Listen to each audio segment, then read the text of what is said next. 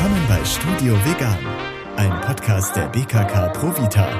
So, das sind doch Nutztiere. Das sagen oft Leute, die dann sagen, ja, dann darf man praktisch, das ist normal, dass man denen die Milch abnimmt. Aber tatsächlich haben wir Menschen, ja zu Nutztieren erklärt. Das ist etwas, was wir ihnen zuweisen. Und als VeganerInnen fragen wir jetzt, äh, Entschuldigung, aber was gibt uns das Recht, von manchen Tieren zu sagen, das sind Nutztiere?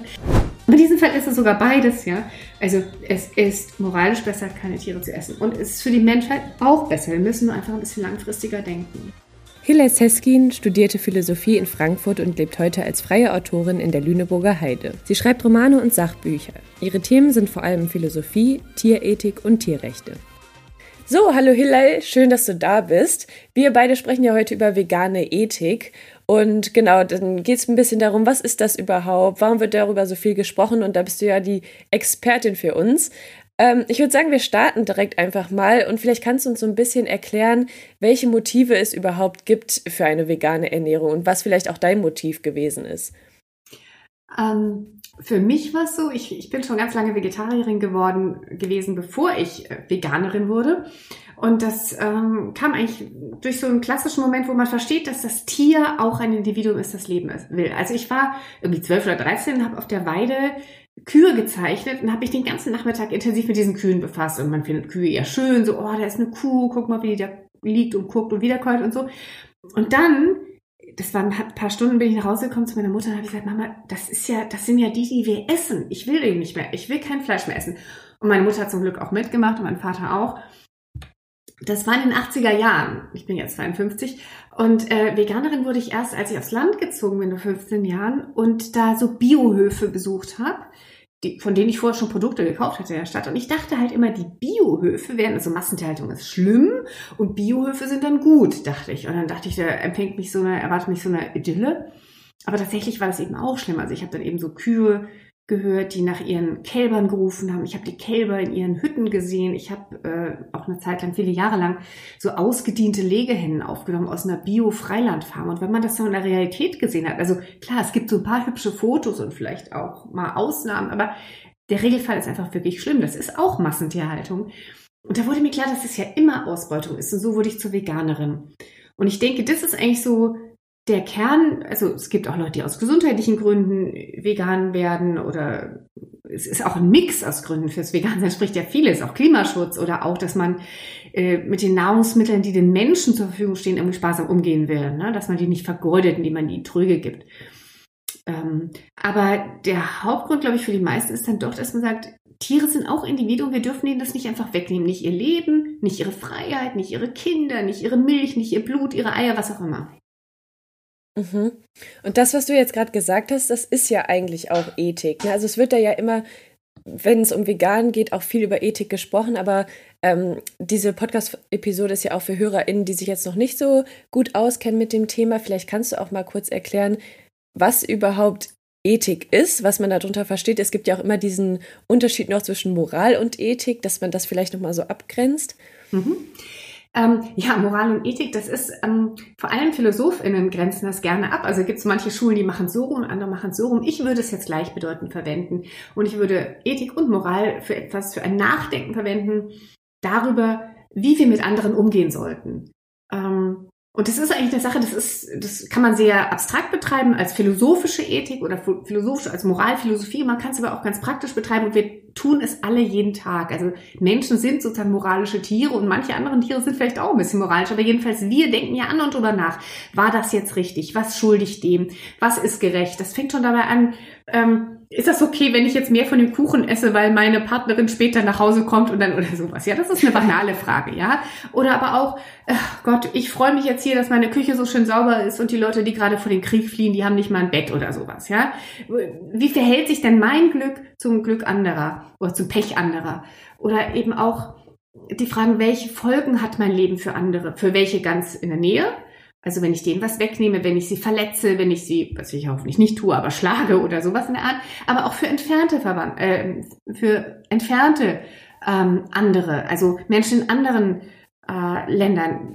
Die Frage ist Beispiel der Klamotten. Ist das in Ordnung, dass ich mir Billigklamotten kaufe, äh, wenn andere Menschen dafür quasi sklavenähnlich irgendwo in dunklen Hallen sitzen? Das sind alles moralische Fragen. Und moralische Fragen gibt es nicht nur gegenüber anderen Menschen, sondern eben auch gegenüber anderen Tieren. Insofern wir ja alle wissen, auch wenn wir keine VegetarierInnen sind, dass, wie soll ich sagen, was man Tieren antut, ist nicht dasselbe wie das, was man äh, Gegenständen, unbelebten Gegenständen antut. Also zum Beispiel, ob ich einen Stuhl kaputt haue, das, da kann man sagen, spinnst du? Oder hast du dir wehgetan? Oder das war ein teurer Stuhl. Ja, okay. Aber bei Tieren sagt man, wie, du hast einen Hund getreten? Spitze, das, das tut doch dem Hund weh. Bei der Moral geht es um mhm. den anderen als solchen. Dann nehme ich Rücksicht auf einen anderen, weil der das eben empfindet, weil der ein eigenes Individuum ist, weil der was ein eigenes Leben hat, in das ich eingreife. Das ist eben was ganz anderes als bei einem Stuhl, Stuhl wo ich nur äh, praktische Überlegungen habe. Mhm. Und wenn man das jetzt so auf die vegane Ernährung bezieht, was bedeutet Ethik da? Also das ist ja eigentlich, ja, dass man irgendwie mit den Tieren mitfühlt und für die auch eben sieht, okay, das sind eigentlich Individuen oder was würdest du sagen? Ja, genau. Also ich fange mal so an. Es gibt ja so eine, so eine Rede, dass man sagt, ja, so Kühe und so, das sind doch Nutztiere. Das sagen oft Leute, die dann sagen, ja, dann darf man praktisch, das ist normal, dass man die Milch abnimmt. Aber tatsächlich haben wir Menschen, die ja zu Nutztieren erklärt. Das ist etwas, was wir ihnen zuweisen. Und als VeganerInnen fragen wir jetzt, äh, Entschuldigung, aber was gibt uns das Recht, von manchen Tieren zu sagen, das sind Nutztiere? Was gibt uns das Recht, zum Beispiel über manche Kaninchen zu sagen, ja, die müssen für den Tierversuch jetzt ihr Leben im Käfig fristen und müssen, müssen irgendwie sich da Gift ins Auge sprühen lassen?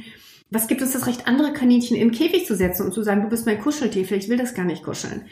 Ähm, warum mache ich mit Tieren so viele Dinge, die ich mit Menschen nicht machen würde? Also zum Beispiel sagen Menschen oft, ja, aber es schmeckt halt so gut. Das ist doch kein Grund. Ich meine, ich würde jetzt auch deinen Arm nicht irgendwie abschneiden und grillen, weil ich sage, ich denke, der schmeckt total gut, ja. Warum soll denn das jetzt bei Menschen? Also klar, dass wir Unterschiede zwischen Menschen und anderen Tieren machen, ist einerseits verständlich, aber die dürfen nicht so absolut, nicht so kategorisch sein. Wir haben bei Menschen ein nahezu absolutes Tötungsverbot. Klar, du sollst nicht töten, außer in Notwehr oder in solchen Situationen. Bei Tieren denken wir, ach na ja, also sobald ich da Appetit drauf habe oder sobald ich was erforschen will oder irgend sowas, ja, oder ein Haus bauen will. Also man hat so, die Menschen nehmen sich das Recht raus, immer, wenn sie etwas wollen, ihr Interesse über das der Tiere zu setzen. Und das stellen wir ethisch sozusagen in Frage. Dafür gibt es eigentlich keine Gründe. Dass der, der Mensch ist nicht die Krone der Schöpfung, der alles machen darf und nur was er so gnädig erlaubt, dürfen die Tiere haben. Wir sind Mitbewohner einer gemeinsamen Welt und da müssen wir eben auch Rücksicht nehmen und überlegen, was dürfen wir und was schulden wir den anderen aber auch. Was meinst du denn, warum ist jetzt in den meisten westlichen Ländern die Ethik oder das, was du gerade angesprochen hast, der häufigst genannte Beweggrund für VeganerInnen? Also das ist ja wirklich das, was immer, wenn man sich mal Studien anschaut, so auf Platz 1 ist und Umfragen. Was meinst du, woran liegt das? Ich bin mir nicht mal sicher, ob es nur in den westlichen Ländern so ist. Also natürlich gibt es so kulturelle Ausformung von Moral und Ethik und so weiter und äh, kulturelle Praktiken variieren, aber das Verrückte an dem Veganismus ist, äh, oder der Tierrechtsbewegung, es gibt sie eigentlich weltweit. Natürlich nicht in der Ausprägung ähm, unbedingt überall, aber diese Einsicht, dass andere Tiere eben auch jemand sind, das sagt die Tierrechtsbewegung, Tiere sind nicht etwas, sondern jemand. Ja? und dass, dass sie leiden und dass man das eigentlich nicht will. Ja, das haben auch Menschen mh, hm, anderswo. Und warum ist das jetzt so, ähm, so stark geworden? Also ich glaube, es ist einfach so, dass uns langsam klar wird, dass also wir brauchen Tiere einfach nicht mehr in dem Maße, in dem frühere Bevölkerung die oft als Nahrungsmittel brauchten. Jäger und Sammler brauchten sie sowieso, aber auch spätere brauchten sie. Und ähm, dann, dass die Empfindlichkeiten, die moralischen Empfindlichkeiten generell wurden größer. Zum Beispiel, man hat begonnen, unter Menschen die Todesstrafe abzulehnen, dann die Folter abzulehnen. Ich meine, in früheren Jahrhunderten kamen Menschen zu öffentlichen Hinrichtungen und haben sich das gerne angeschaut, wie andere Menschen getötet wurden. Das können wir uns nicht mehr vorstellen. Also die Gewaltfreiheit ist immer mehr so Teil unseres Selbstverständnisses geworden und unserer moralischen Ansprüche und auch der Ansprüche an der Gesellschaft, ja. Blutrünstigkeit wurde nach hinten gedrängt. Die Schlachthöfe wurden zuerst etwas unsichtbarer gemacht und sind dann immer mehr aus den Städten rausverlagert worden, weil die Leute wollten es eigentlich auch nicht mehr sehen. Ja, man will nicht mehr Blut und Schreie mitten in der Innenstadt oder sowas. Das will man nicht mehr. Und ähm, ja, also die moralische Sensibilität ist gestiegen und dann kann man natürlich sagen, gerade dadurch, dass wir die Tiere so industriell auch weggesperrt haben und die meisten von uns sich das eben nicht täglich anschauen, haben wir auch so eine gewisse und das was Positives, diese Normalisierung verloren. Wir, was man jeden Tag macht und was der Vater macht und die Mutter macht, das hinterfragt man nicht so sehr. Aber wenn man dann von außen mit drauf meine, oh Gott, warum machen wir das eigentlich als Gesellschaft? Wie kann man denn, also zum Beispiel so ein Kalb einer Mutter wegnehmen? Wenn man das immer gesehen hat, denkt man, das ist halt normal. Aber wenn man so von draußen drauf guckt, dann merkt man sich, ey, Moment mal, die Mutterkuh, die schreit ja voll und das Kalb ja auch. Und wieso muss ich da mit drei Leuten dazwischen gehen und Eisenstangen und das Kalb wegnehmen? Das ist doch irgendwie, dann sieht man das irgendwie. Also gerade durch die Entfernung von den Tieren äh, ist dann eben auch die Möglichkeit einer neuen Nähe, ein neues Nachdenken gekommen, denke ich. Mhm. Du hast ja gerade auch schon mal dieses Beispiel mit dem Kalb genannt. Vielleicht können wir da noch mal ins Detail gehen. Also, was würdest du denn sagen, deiner Meinung nach, wieso ist es denn ethisch verwerflich, tierische Produkte zu konsumieren? Mhm.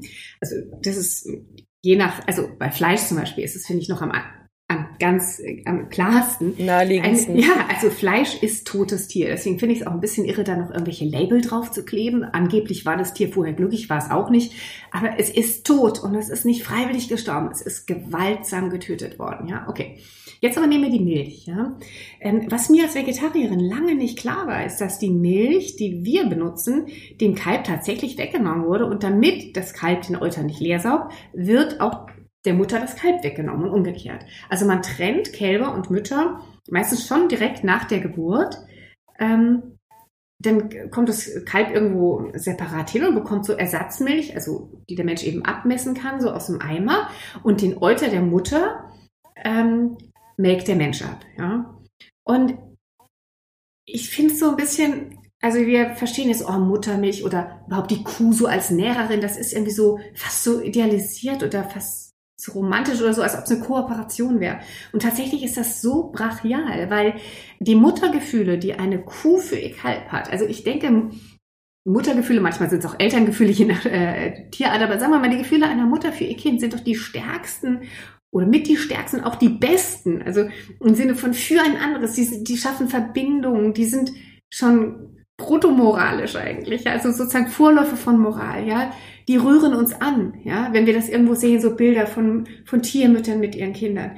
Und diese Verbindung unterbrechen wir, unterbinden wir, zerstören wir. Also im Nachhinein ist mir das wirklich äh, ein bisschen rätselhaft, warum ich das nicht vorher gemerkt habe, dass eigentlich gerade dieses Kalb- und Kuhverhältnis zu stören für die Milch besonders schlimm ist. Wobei das viele VerbraucherInnen, glaube ich, auch einfach nicht wissen. Darüber wird nicht so oft öffentlich berichtet dann hört man auch manchmal so Biohöfen, so, dass es so Mutterkuh ähm, oder Ammenhaltung gibt. Da muss man sehr genau hinschauen. Also zum Beispiel diese Ammenhaltung ist das eine Kuh mit, sagen wir mal, fünf Kälbern. Ist das heißt, aber vier anderen Mutterkühen wurden ihre Kälber trotzdem weggenommen. Ja, also das mhm. ist nicht so schön. Ja, das äh, sieht dann zwar in dem Moment ein bisschen netter aus, weil die Kälber immerhin im Stroh bei einer erwachsenen Kuh stehen, aber da stehen trotzdem irgendwo anders vier Mütter, die denken, ich habe doch gerade geboren, wo ist mein Kind? Mhm.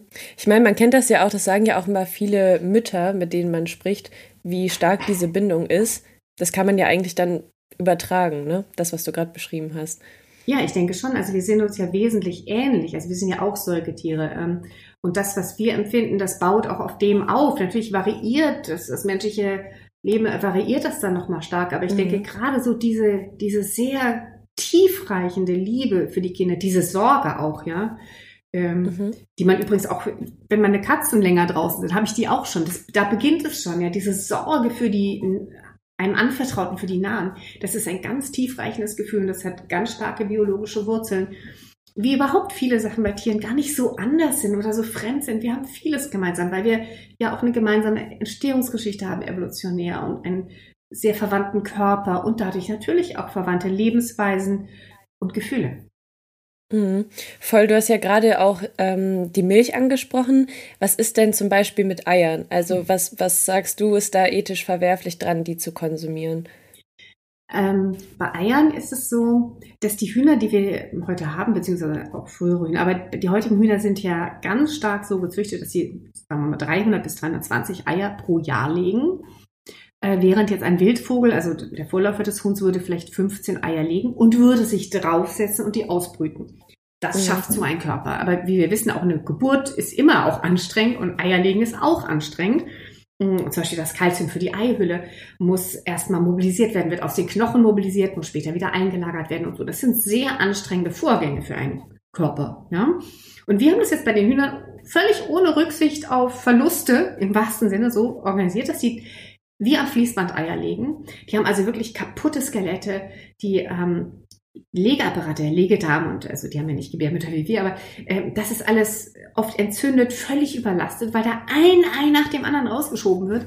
Ähm, ob Eierlegen selber wehtut, wurde übrigens noch nicht erforscht. Ich nehme an, dass das, weil das muss ja irgendwie doch eine kleine Öffnung muss erweitert werden und so. Aber gut, ähm, es ist aber für den Körper, macht den Körper völlig fertig. Und äh, die Hühner leben auch nicht gut. Aber ich möchte auf was anderes noch äh, zu sprechen kommen, was man so gar nicht so oft hört. Auch wenn wir da an die Küken denken. Den Küken nehmen wir auch die Mütter weg. Die Küken im ganzen Hühnerbereich, die werden elektrisch ausgebrütet in so, das sind so Brutschränke sozusagen, also mit so Schubladen, wo ganz viele Eier eingelegt werden, dann werden die elektrisch bewärmt. Dann purzeln die, nein, also irgendwann äh, wollen die dann raus werden die Schubladen geöffnet, dann purzeln die auf so ein Fließband, dann werden die auch sortiert. Manche sind dann noch nicht geschlüpft, die kommen dann weg. Andere sind am Vortag schon geschlüpft, die kommen weg. Also er ist eine ganz große Sterberate bei diesen Küken. Und dann kommen die Küken in so Aufzuchthallen. Dabei werden auch ähm, bis zu 10 Prozent, also die Sterberaten sind im einen kalkuliert. Aber die, die überleben, die, die laufen so piepsend rum. Das sieht man manchmal. Ne? Und denken, oh Gott, das ist süß. Ja?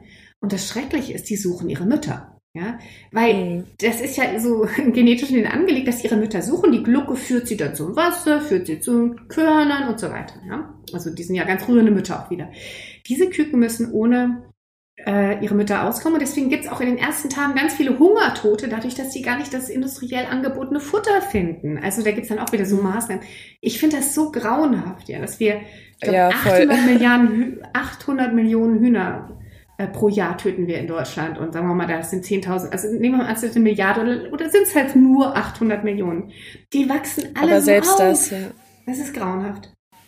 Ja, total. Du hast ja gerade auch erzählt, dass du früher zum Beispiel immer dachtest, dass Bio auf jeden Fall besser ist, aber gibt es denn eine Haltungsart, die es ethisch vertretbar machen würde, dass man tierische Produkte konsumiert? Also was würdest du sagen?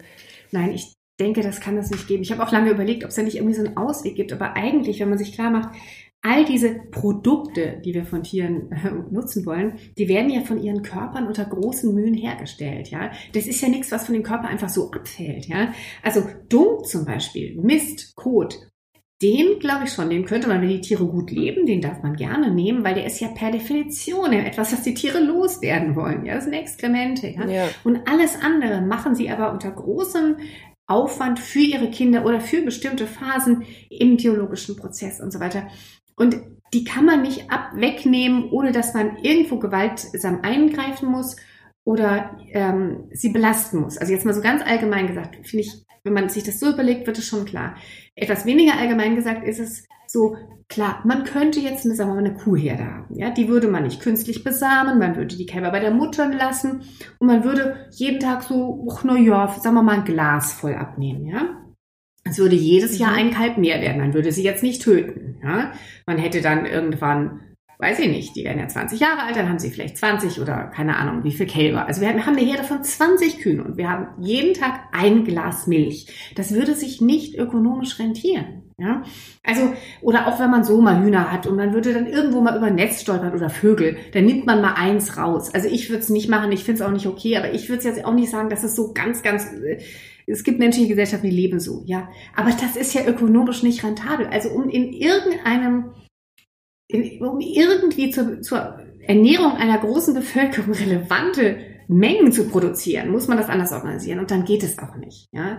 Und ähm, ja. diese ganzen Maßnahmen, mit denen wir versuchen, das zu kaschieren, also auch diese Beschäftigungsmaßnahmen für Schweine, ich meine, so ein bisschen Stroh ist kein Ersatz für ein richtiges Leben, ja. Und dann feiern wir das, dass sie schon betäubt werden. Also schon die Betäubung vor einer Kastration ist schon ein Riesenschritt im Tierschutzgesetz. Da kann man mal sehen, wie weit ähm, wie verkommen eigentlich unsere Situation ist oder dass Legehennen nicht mehr die Schnäbel abgeknipst werden. Das hat so lange gedauert, das zu erstreiten. Und jetzt feiern wir, dass ein Huhn seinen Schnabel behalten darf. Das sind irgendwie absurde Situationen. Also ich, so makaber. Ja, und ich glaube nicht, dass wir, wir können einfach nicht dahin kommen, dass, ja wirklich, es ist eine Ausbeutung anderer Körper und anderer Leben. Und die kann nicht nett organisiert sein. Ja, finde ich auch. Also es klingt halt, wenn man sich das jetzt mal so von dir nochmal anhört, denkt man sich so, hm, irgendwie, nee, kann das nicht sein, ne? Wir haben ja, also wenn es jetzt so um Ethik und vegane Ernährung geht, dann, dann spricht man ja auch oft von Tierrechten. Was ist, was ist genau damit gemeint? Also haben Tiere genauso Rechte wie jetzt Menschen oder gibt es da Unterschiede? Vielleicht kannst du das nochmal für HörerInnen kurz erklären, was es damit ja, auf sich hat. Vielleicht sollte man erstmal unterscheiden zwischen sozusagen auf einer Rechten auf einer moralischen Ebene und auf einer politischen. Ähm, also moralisch mhm. würde ich mhm. sagen, wenn wir sagen, das sollte man nicht tun oder das ist doch verwerflich. Ne? Das ist ja das, worüber wir gerade so streiten eigentlich. Darf man Tiere töten, um sie zu essen? Und ähm, das da würde man von Tierrechten sprechen, weil sie im Rahmen solcher moralischer Überlegungen bestehen, dass man sagt, nein, genauso wie wir einem Menschen sein oder ihr Leben nicht einfach wegnehmen dürfen, so dürfen wir es bei Tieren auch nicht, wenn wir eine andere Möglichkeit haben. Ja, also wenn wir mhm. oder willkürlich oder absichtlich dürfen wir einfach niemanden töten. Das ist auf der moralischen Ebene und dann würden wir halt kämpfen, wir TierrechtlerInnen dafür, dass diese moralischen Rechte, dass wir die erstmal den anderen Leuten plausibel machen, dass wir andere Leute davon überzeugen können, hey, wir dürfen Tiere nicht einfach zu Nutztieren deklarieren, sondern sie sind auch eigene Individuen mit Rechten, ähm, dass die dann auch politisch verankert werden. Also letztlich schwebt uns schon sowas ähnliches vor wie Grundrechte, menschliche Grundrechte, wo das dann eben auch gesetzlich verankert wird, sowas wie Unversehrtheit oder Freiheit, das Recht auf Freiheit, ja, eines der basalsten mhm. Rechte. Ähm, und die auch über das jetzige Tier, das Tierschutzgesetz hinausgehen würden, weil das Tierschutzgesetz erlaubt ja fast alles mit Tieren, weil das wird ja nur so, so ein paar kleine Spitzen werden dann abgeschnitten. Wie gesagt, der Schnabel darf nicht abgeknipst werden. Das ist dann was Tolles fürs Tierschutzgesetz. Sowas meinen wir nicht. Wir meinen schon sowas wie Grundrechte. Und dann gibt es übrigens auch ähm, immer mehr TheoretikerInnen und AktivistInnen, die auch wirklich politische Rechte in dem Sinn wollen, dass sie sagen, ja, Moment mal, es gibt doch viele Tiere, mit denen leben wir. Katzen, Hunde, aber auch letztlich die Kühe und die Hühner, die haben wir Menschen in unsere Gesellschaft reingeholt. Haben wir dann nicht auch die Pflicht, die Gesellschaft so einzurichten, dass sie für sie in Ordnung ist, dass sie für sie gerecht ist? Also sie ähm, wollen sowas wie eine demokratische Einbeziehung äh, von Tieren, was nicht so absurd ist, wie es sich zunächst anhört, weil ich meine, auch Kinder oder schwer geistig eingeschränkte Menschen haben ja das Recht, dass ihre Interessen gehört werden. Und man organisiert dann etwas, das ihre Interessen von anderen artikuliert werden. Sowas könnte man sich mit Tieren auch äh, denken. Also diese verschiedenen Ebenen von mhm. Tierrechten gibt es, aber letztlich ist wirklich so ein moralisches Konzept gemeint. Ein Individuum ist nicht der Willkür anderer einfach ausgeliefert oder man darf nicht einfach sagen, du bist dafür da oder du gehörst mir. Das gehört auch dazu. Wie kann denn ein lebendes Wesen ein, das Eigentum von jemand sein, einfach so verschachert werden oder getötet werden?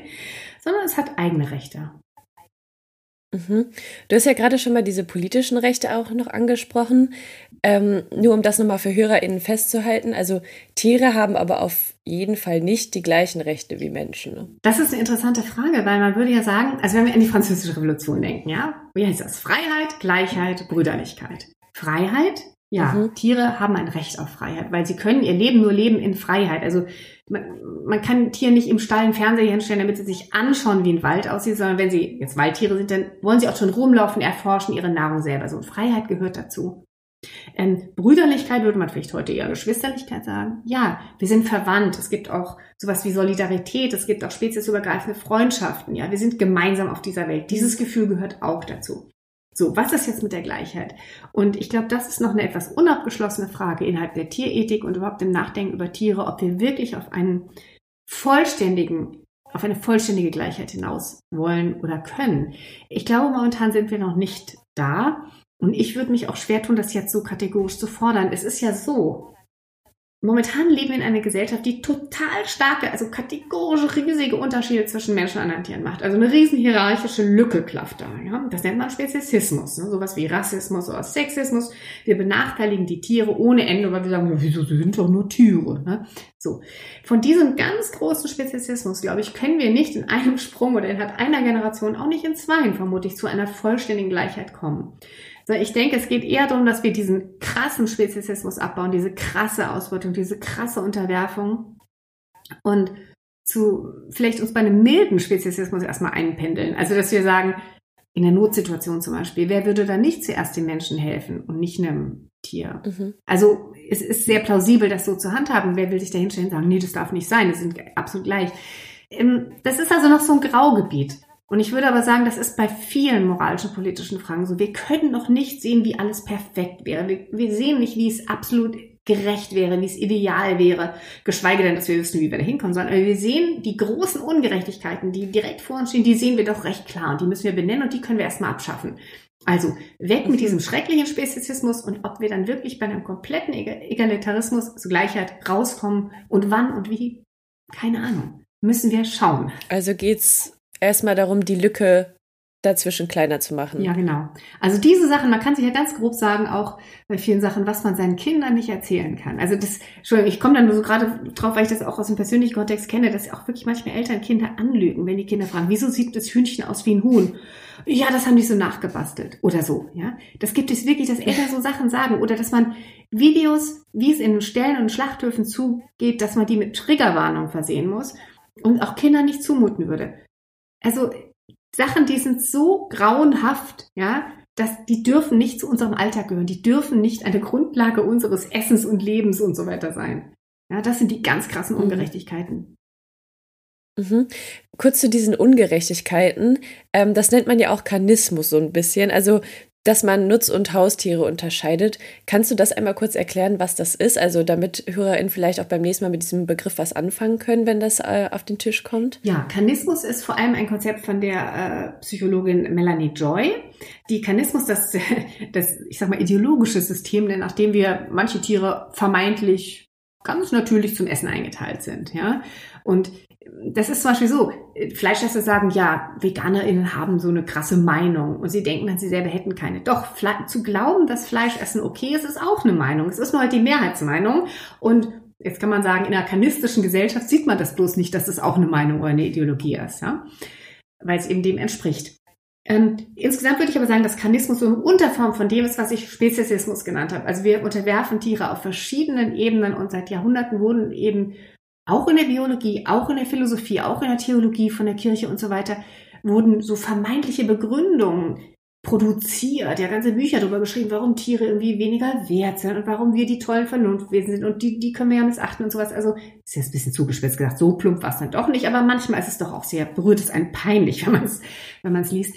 Ähm, und das ist eben so ein Rechtfertigungssystem, nachdem wir Tiere uns unterwerfen dürfen. Und das ist sozusagen die bisschen größeren Menge, das war Speziesismus und Karnismus von Fleischessen, also wie heißt es, Karne, ähm, das ist dann die Idee, dass die Tiere zum Essen da sind. Mhm. Und dann gibt es ja diese, ja, diese Unterscheidung in diese Tiere sind zum Essen da und diese sind unsere Haustiere, ne? Ja, das ist sogar noch äh, komischer, also komisch. Aber äh, wir haben viele dieser Unterscheidungen und ich denke da immer, das ist eigentlich ein Merkmal einer Sklavenhalterinnen-Gesellschaft. Ja, dass nämlich die, die, die an der Hierarchie oben sind, die die AusbeuterInnen sind, die sagen, wozu die anderen da sind. Ja, und zum Beispiel, ich habe ja vorhin schon von den Kaninchen gesprochen. Ein Kaninchen kann im Laufe seines Lebens mehrere Sachen sein. Es kann zum Beispiel, es war früher ganz üblich, zuerst äh, Käfigtier wurde gemocht und dann irgendwann ist es Sonntagsbraten. Ja, oder also es liegt nicht an der Spezies. Äh, Kaninchen werden auch viel in äh, Tierversuchen eingesetzt. Ja, auch Hunde hat man früher teils gegessen und aber auch als Arbeitstiere verwendet. Die haben lange so Wagen gezogen und solche Sachen. Und ähm, es geht so hin und her und der Mensch schiebt die so hin und her. Ein aktuelles ganz anderes Beispiel ist Katzen. Es wird ja viel darüber gesprochen jetzt, dass Katzen auch viele Vögel töten und, und überhaupt, dass es auch so unangenehm ist, wenn Katzen jetzt Mäuse ins Haus bringen und das sind ja irgendwie Räuber und das ist scheußlich mit anzusehen. Ja, das mhm. ist nicht so, wie wir uns vorstellen, wie man leben sollte. Aber da muss man auch sagen, die Menschheit hat wirklich Jahrtausende lang Katzen zu sich ins Haus gelockt, damit sie Mäuse töten, ja. Das war einfach unsere Idee von Mäusebekämpfung, ja. Und auch da wieder, der Mensch stellt sich jetzt hin und sagt, nee, Moment mal, das finde ich jetzt eigentlich doch nicht so toll. Ich bin jetzt doch gegen dieses Mäusetöten. Und dann machen die Menschen nicht etwa eine Kampagne gegen Rattengift, wo ich sofort dabei wäre, sondern regen sich über Katzen auf. Also das ist immer so die Logik, der Mensch steht da und zeigt mit dem Finger und teilt ein. Ja, Das kann sehr variieren, was er sagt. Gestern Mäusebekämpfer, heute bitte schone die Mäuse. Äh, gestern Kuscheltier, heute Sonntagsbraten. Das ist Willkür. Mhm. Mhm. Du hast ja auch eben schon mal darüber gesprochen, dass Eltern zum Beispiel ihren Kindern ähm, einfach keine Videos zeigen oder so. Glaubst du denn, dass es eigentlich für alle Menschen so ist, dass sie, wenn sie wissen, woher das Fleisch, die Milch, die Eier kommen, wenn sie das wissen, ähm, das eigentlich für sie auch nicht ethisch vertretbar ist, aber die das einfach eher verdrängen? Oder meinst du, für manche Leute ist das auch einfach okay? Ähm, ich glaube, für die meisten Leute ist es eher nicht okay. Dann verdrängen sie es, beziehungsweise es gibt ja einfach sehr viele Probleme in der Welt denken, und dann gibt es auch so eine Konformität. Dann denkt man, ach, naja, komm, jetzt mache ich das so. Und dann gibt es auch viele bequeme Ausreden, die man sich nehmen kann. Zum Beispiel, was man sehr beliebt äh, verwendet. Ich esse ja nur ganz wenig Fleisch. Stimmt dann meistens gar nicht. Mhm. Oder ich esse eh immer nur Bio, das stimmt dann auch immer nicht. Aber das sind halt so Auswege, wie man sich, sowas brauchen wir Menschen auch. Ja, wir müssen ja, ähm, wir wollen es natürlich auch ein bisschen bequem machen. Ich glaube, manchen Leuten macht es tatsächlich nichts aus, wenn man zum Beispiel gewöhnt mhm. ist. Ähm, oder wenn man ja, manchen Leuten, manche Leute erschrecken sowieso beim Anblick von Gewalt und Blut und Todesschreien mehr und andere können dann noch lachen. Also das gibt da auch Unterschiede. Und dann gibt es natürlich auch echte mhm. SadistInnen, da muss man auch sagen. Also es gibt natürlich, ja, und da gibt es vermutlich Zwischenformen zwischen all dem. Also ähm, ja, das ist bei manchen Menschen mal so, ist mal so. Und auch manche Menschen, die eine Zeit lang sehr abgebrüht sind, also übrigens ja auch Leute aus dem Schlachthof zum Beispiel, die, die müssen es ja irgendwie verdrängen können. Aber auch da gibt es immer mal wieder Situationen, wo irgendein Tier, ein Kalb, ein Ochse, der sich gewehrt hat oder der, also die haben manchmal auch so Tränen irgendwie oder irgendwas sie doch so gerührt hat. Ja, und dann bricht das so zusammen. Also das ist alles äh, ein bisschen im Fluss, denke ich, und hoffentlich ja, zum Guten. Ja. Wir ähm, können ja noch mal kurz auch über diese VeganerInnen-Szene sprechen. Also da ist es ja auch oft so, ähm, dass man immer in Diskussion gerät, zum Beispiel mit der Familie oder so. Ähm, und da ist es auch so, haben wir jetzt auch oft von HörerInnen schon mitbekommen, dass äh, VeganerInnen oft als Moralapostel betitelt werden. Und wir sprechen ja jetzt gerade so über Moral und Ethik. Ähm, was würdest du sagen, sind denn VeganerInnen auf einer ethischen Ebene, Ebene nicht tatsächlich auch so einen Schritt weiter? Das ist eine schwierige Frage. Sind wir weiter? Ja, wir denken das ja. Und die Bescheidenheit und die Erfahrung muss uns lehren, dass es ganz viele Sachen äh, gibt, die wir eben dann auch nicht sehen. Also ich denke, einige sind eher auf das spezialisiert und andere können es auf einem anderen Gebiet mehr erzählen. Wobei ich ehrlich gesagt auch wirklich viele VeganerInnen kenne, die auch in anderen äh, Gerechtigkeitspunkten oder politischen Sachen sehr sensibel sind und sehr fortschrittlich. Also insofern denke ich schon, dass äh, VeganerInnen vielleicht generell da hohe Ansprüche haben und auch viel nachdenken. Ich kenne sehr viele sehr nachdenkliche Veganerinnen, die eigentlich schon auf dem fast philosophischen Niveau, also fast akademischen Niveau, also Argumente durchspielen und auch für sich selber entwickelt haben. Manche oft so im Alleingang sogar, ja, bevor es das Internet gab oder so. Andererseits, wir wissen, es gibt auch vegane Nazis und so. Das versteht man dann ja immer nicht. Äh, es gibt auch Schwule und Lesben und äh, People of Color in der AfD, versteht man auch nicht. Also irgendwie, man kann da, glaube ich, keine allgemeine Theorie dazu machen. Ähm, was so das Moralaposteltum angeht, denke ich, das Verrückte ist ja, dass wir oft das Thema gar nicht drauf bringen. Wir wollen ja einfach nur in Frieden unser Brötchen ohne alles dann essen, während die anderen sich eine Wurst reinschieben. Aber dann fragen die natürlich, die wissen das ja, dann sagen die, ja, wieso isst du keine Wurst? Wieso? Aber ich esse ja nur. Und dann, dann sagen sie so viel manchmal auch Unsinn, dass man dann irgendwann doch sagt, naja, Entschuldigung, aber dieses das war, weißt du, das und das, dann bringt man irgendwann ein Argument. Und ähm, mhm. eine komische Entwicklung, dass Moral zu sowas geworden ist, was irgendwie nervig oder geradezu schmutzig ist. Mhm. Ich meine, wie gesagt, Moral ist ein Teil des menschlichen Lebens. Klar gibt es Situationen, da muss man die anderen auch damit verschonen vielleicht. Ich würde jetzt auch einer alten Frau, die ihren 90. Geburtstag äh, feiert, keinen Vortrag über Butterkuchen halten, ja. Kenne ich aber auch niemand, der das macht, ja. So. Ja, und viele andere Kontexte, in denen man über Moral reden muss und sollte. Ja, ja. Und dann muss man ja eigentlich auch beide Seiten verstehen, beide Seiten reden lassen und dann ist weder der eine oder die eine noch der andere oder die andere ein Moralapostel. Ne? Reden wir mal so ein bisschen darüber, was so abseits dieser Tierethik ist. Also, was würdest du denn sagen, ist es auch abseits davon besser auf Fleisch und tierische Produkte zu verzichten? Neben den ethischen Gründen gibt es natürlich noch andere Gründe, ja, also gesundheitliche Gründe, aber da bin ich jetzt keine Spezialistin. Also ich würde mich da gerne mhm. jetzt zurückhalten. Ich finde es sehr plausibel, dass es gesünder ist, auf tierische Produkte zu verzichten, weil in denen sich natürlich auch etwas anreichert, was, also wenn man am Ende der Nahrungskette steht, nimmt man natürlich auch den ganzen Mist auf, der schon vorher durchgelaufen, mitgelaufen ist. Ich, ich glaube, es gibt viele Indizien dafür, dass pflanzliche Ernährung gesünder ist. Okay, aber lassen wir das. Dann klimatechnisch, mhm. natürlich. Also ähm, die Fleisch-, Milch-, Eierproduktion ist ein gewaltiger Motor des Klimawandels. Und das liegt daran, dass ähm, ganz viel Futter und Nahrung und Energie aufgewendet werden muss, um die Tiere zu ernähren und eine gewisse Zeit lang am Leben zu halten, bis wir sie dann essen oder ihre sogenannten Produkte essen. Ja, das ist natürlich jetzt eine riesige Verschwendung. Bei manchen sind, sagt man, es sind sieben Kalorien, die da reingehen, bevor wir eine Kalorie wieder rausbekommen. Bei anderen behaupten manche Landwirte, es sind nur noch zwei, bei anderen sind es angeblich 15. Es ist letztlich egal, es ist doch völlig plausibel, dass man, wenn man ein anderes Lebewesen erst erzeugt und davon Millionen oder Milliarden, ähm, damit dann da irgendwann Essen hinten wieder rauskommt, dass das auf dem Weg ganz viel verloren geht. Und das betrifft Landgrabbing, das betrifft Wasserverbrauch, Energieverbrauch, ähm, Methangas, alles Mögliche, also auf allen möglichen Ebenen ist eigentlich, können wir uns äh, das Essen tierischer Produkte, ich finde es so ein komisches Wort, weil es sind ja eigentlich Tiere, ne? aber wie auch immer, also äh, ja, eigentlich ja. auch nicht mehr leisten. Und ich denke, diese, diese Sachen kommen dann sehr gut zusammen, sage ich mal. Also so ähm, die, die Moral, manchmal ist es so, dass eine moralische, ein moralisches Argument spricht für eine Sache, aber so Eigennutz spricht dann dagegen, ne? kennt man ja. Ja, ich würde würd das zwar gerne jemanden wegnehmen, aber es ist einfach nicht in Ordnung. Aber in diesem Fall ist es sogar beides, ja.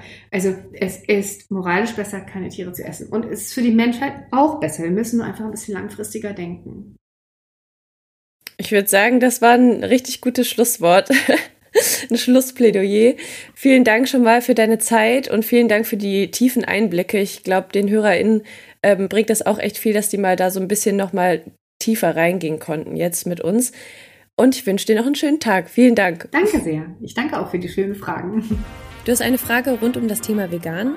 Dann schick uns gerne eine Sprachnachricht bei WhatsApp an die 01573 1830753. Die Nummer findest du natürlich auch in den Show Notes. Wir hören uns dann beim nächsten Mal. Das war Studio Vegan, ein Podcast der BKK Provita, Deutschlands erste veggie-freundliche und nachhaltige Krankenkasse.